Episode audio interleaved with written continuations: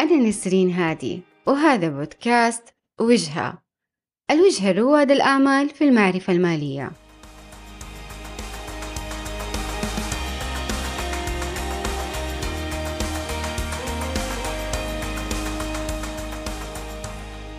عنوان هذا اللقاء التخطيط في الإدارة المالية. الإدارة المالية ببساطة تعتبر المسؤولة عن التخطيط المالي واتخاذ القرارات التمويلية. والمقارنة بين الفرص الاستثمارية واختيار أفضلها في تحقيق العوائد والأرباح. موقع المدير المالي يختلف من شركة لأخرى. في المنشآت الصغيرة ومتناهية الصغر تلاقي صاحب المشروع يجمع بين الملكية والإدارة وهو نفسه يقوم بوظيفة المدير المالي بالمنشأة. في الشركات اللي حجمها أكبر شوي ويحكمها هيكل تنظيمي حتلاقي المدير المالي ضمن الإدارة العليا ويكون ارتباطه مباشرة بالمدير التنفيذي. يترأس إدارة مستقلة ومنصبه هو رئيس القسم المالي. وأكثر المهام الوظيفية اللي بتشغل وقت المدير المالي بشكل يومي وروتيني هي إدارة رأس المال العامل ومراقبة الخطط المالية. بشكل دوري توجب على المدير المالي تدقيق الحسابات وإعداد التقارير المالية وتحضير التوقعات المالية وتحليل مؤشرات النمو. لأنه هذه البيانات راح تفيد في اتخاذ القرارات التمويلية والاستثمارية بصفة مستمرة. التخطيط المالي وإدارة رأس المال العامل والرقابة المالية هي عمليات إدارية منفصلة لكنها مرتبطة وأنشطتها متداخلة وبينهم تفاعل مشترك في تحقيق أهداف المنشأة الاستراتيجية والربحية. في هذا اللقاء رح نتناول وظيفة التخطيط المالي في الإدارة المالية. حتتعرف على كيفية إنشاء خطة مالية لمشروعك. وكيف تقيم النتائج الفعلية للخطة المالية؟ بعقلية المدير المالي. وإيش الإجراءات الرقابية على النقدية اللي ممكن تطبقها في منشأتك المشاريع اللي تفتقد للتخطيط المالي. بعد مضي فترة من بدء أعمال المنشأة تواجه مشاكل مالية. على سبيل المثال تختلط أموال المنشأة مع أموال المالك الشخصية. على الرغم من المحاولات المتكررة للفصل بينهم إبقاء كل منهم في حساب مصرفي مستقل. أو إنه المنشأة تحقق نسبة مبيعات كبيرة لكن على مستوى الأرباح تكون الهوامش الربحية ضعيفة. عند هذه النقطة حيتساءل أصحاب الأعمال عن السبب اللي أدى لتعقيد الوضع المالي في المنشأة. تفادي هذه المشكلات يكون بوضع خطة مالية.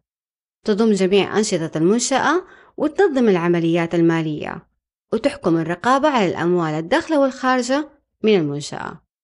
التخطيط المالي هو تأمين احتياجات المنشأة من الأموال وتحديد مجالات استخدامها. والهدف من عملية التخطيط؟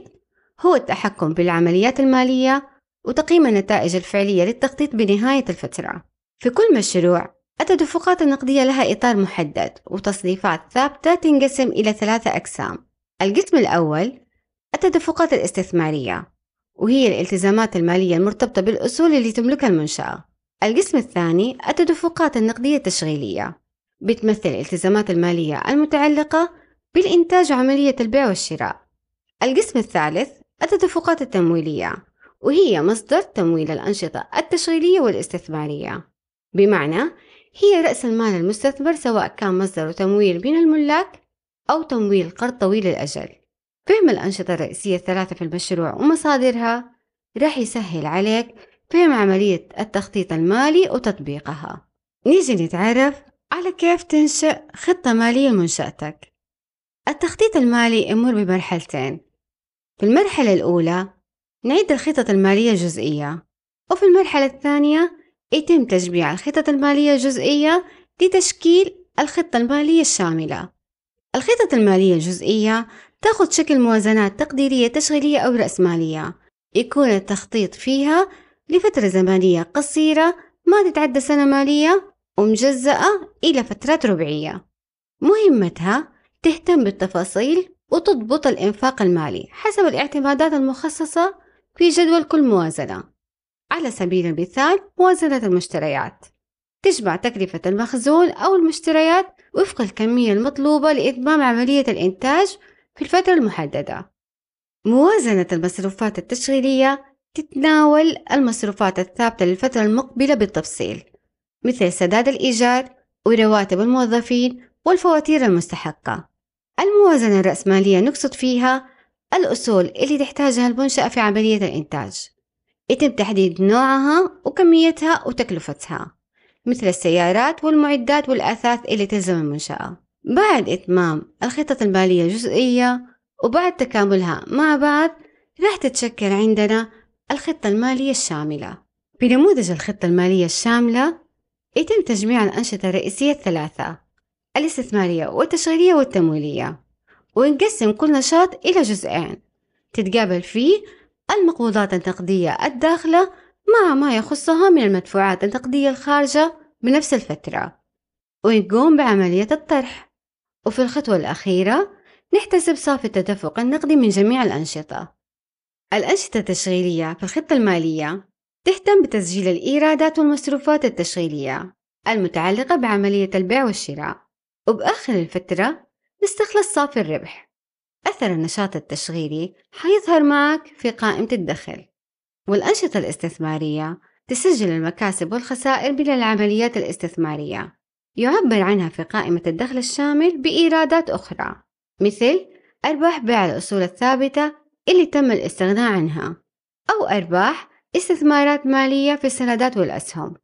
في الخطة تجي العمليات الاستثمارية تدفق نقدي خارج في حال استثمرت المنشأة في شركات أخرى بشراء سندات وأسهم أو شراء أصول ثابتة جديدة. والأنشطة التمويلية بالخطة تكون تدفقات نقدية داخلة في حالة زيادة رأس المال أو انضمام شركاء جدد أو الحصول على قروض تمويلية طويلة المدى. أما التدفقات النقدية الخارجة من الأنشطة المالية تكون على شكل سداد ديون تمويلية أو توزيع أرباح نيجي لصافي التدفق النقدي في الخطة المالية الشاملة.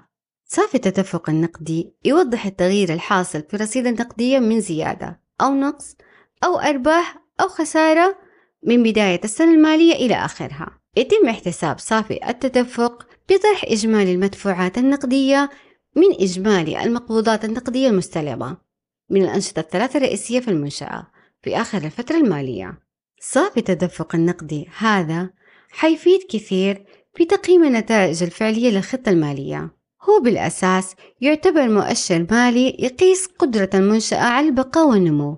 على سبيل المثال الأعمال اللي تملك صافي تدفق نقدي إيجابي تشير إلى أن المنشأة قابلت جميع التزاماتها النقدية المخطط لها. وأنه أصبح بإمكانها التخطيط لدعم واستقرار الأعمال بالمنشأة كأن تعمل على تحسين مزايا الموظفين وتوزيع الأرباح أو تتوجه للتوسع. أما إذا ظهر صافي التدفق النقدي مع احتمال عجز في السيولة راح تلاقي إنه فعالية التخطيط حتمنح المدير المالي أو صاحب المشروع الوقت الكافي في التعديل على الخطة والتفكير في وسيلة لسد العجز المتوقع قبل حدوثه فعلا. أبغى تلاحظ معايا إنه الخطة المالية الشاملة مو بس تتحكم في العمليات المالية كمان بتساعد على التنبؤ بالنتائج المستقبلية لأعمال المنشأة وتوفر مقارنة بين الأداء الفعلي والأهداف المخطط لها. بإمكان الإدارة أنه تتوقع درجة السيولة وتعرف توقيت التدفقات ومصادر هذه التدفقات من خلال الخطة. ومن الحلول اللي ممكن تتخذها المنشأة في تحسين السيولة؟ بدون الإفراط في القروض أو بيع الأصول تخفيض النفقات والتكاليف وتشجيع البيع النقدي والفوري بالخصومات وتحسين كفاءة التحصيل للمديونات المتأخرة والاتفاق مع الموردين على تأجيل وإعادة جدولة الدفعات المستحقة. وإذا اضطرت المنشأة لزيادة رأس المال ممكن يكون مصدر التمويل على شكل تمويل شخصي أو توظيف أرباح أو انضمام شركاء للمنشأة. ننتقل لإجراءات الرقابة على النقدية اللي ممكن تطبقها في منشأتك. الرقابة على النقدية هي عملية إدارية روتينية تزيد من فعالية التخطيط وتسمح باتخاذ الإجراءات التصحيحية قبل حدوث المشكلة. تتم الرقابة على النقدية المستلمة بالتسجيل الفوري للمقبوضات النقدية بمجرد استلامها وحفظ الفواتير من طرف المحاسب وإجراء الجرد الفعلي نهاية الدوام على الصندوق ثم إيداع المبالغ المستلمة بالكامل في البنك بشكل يومي. أما إجراءات الرقابة على المدفوعات تتمثل في تركيز صلاحية اعتماد الصرف على من يدير المنشأة والمدير المالي بالمنشأة إن وجد. ثاني شيء يتم صرف جميع المدفوعات بشيكات متسلسلة الأرقام ما عدا المدفوعات الصغيرة. يخصص لها صندوق المصروفات النثرية. وضروري التأشير على المستندات الخاصة بالصرف. وتختم. بتم الصرف وتم القيد. منعا لتكرار استخدامها.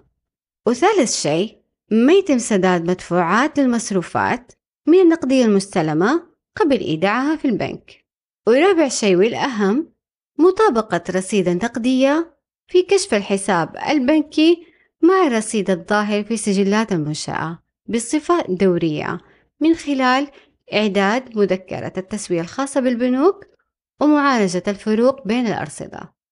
ختامًا، عمليات الإدارة المالية هي وسيلة لتحقيق الرؤية الربحية للمنشأة.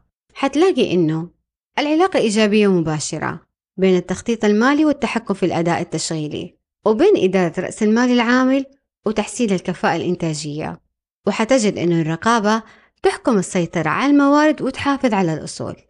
من الآخر، وظائف الإدارة المالية بينهم تفاعل مشترك في تحقيق أهداف المنشأة الاستراتيجية. في اللقاء القادم بإذن الله راح نتناول موضوع إدارة رأس المال العامل في الإدارة المالية.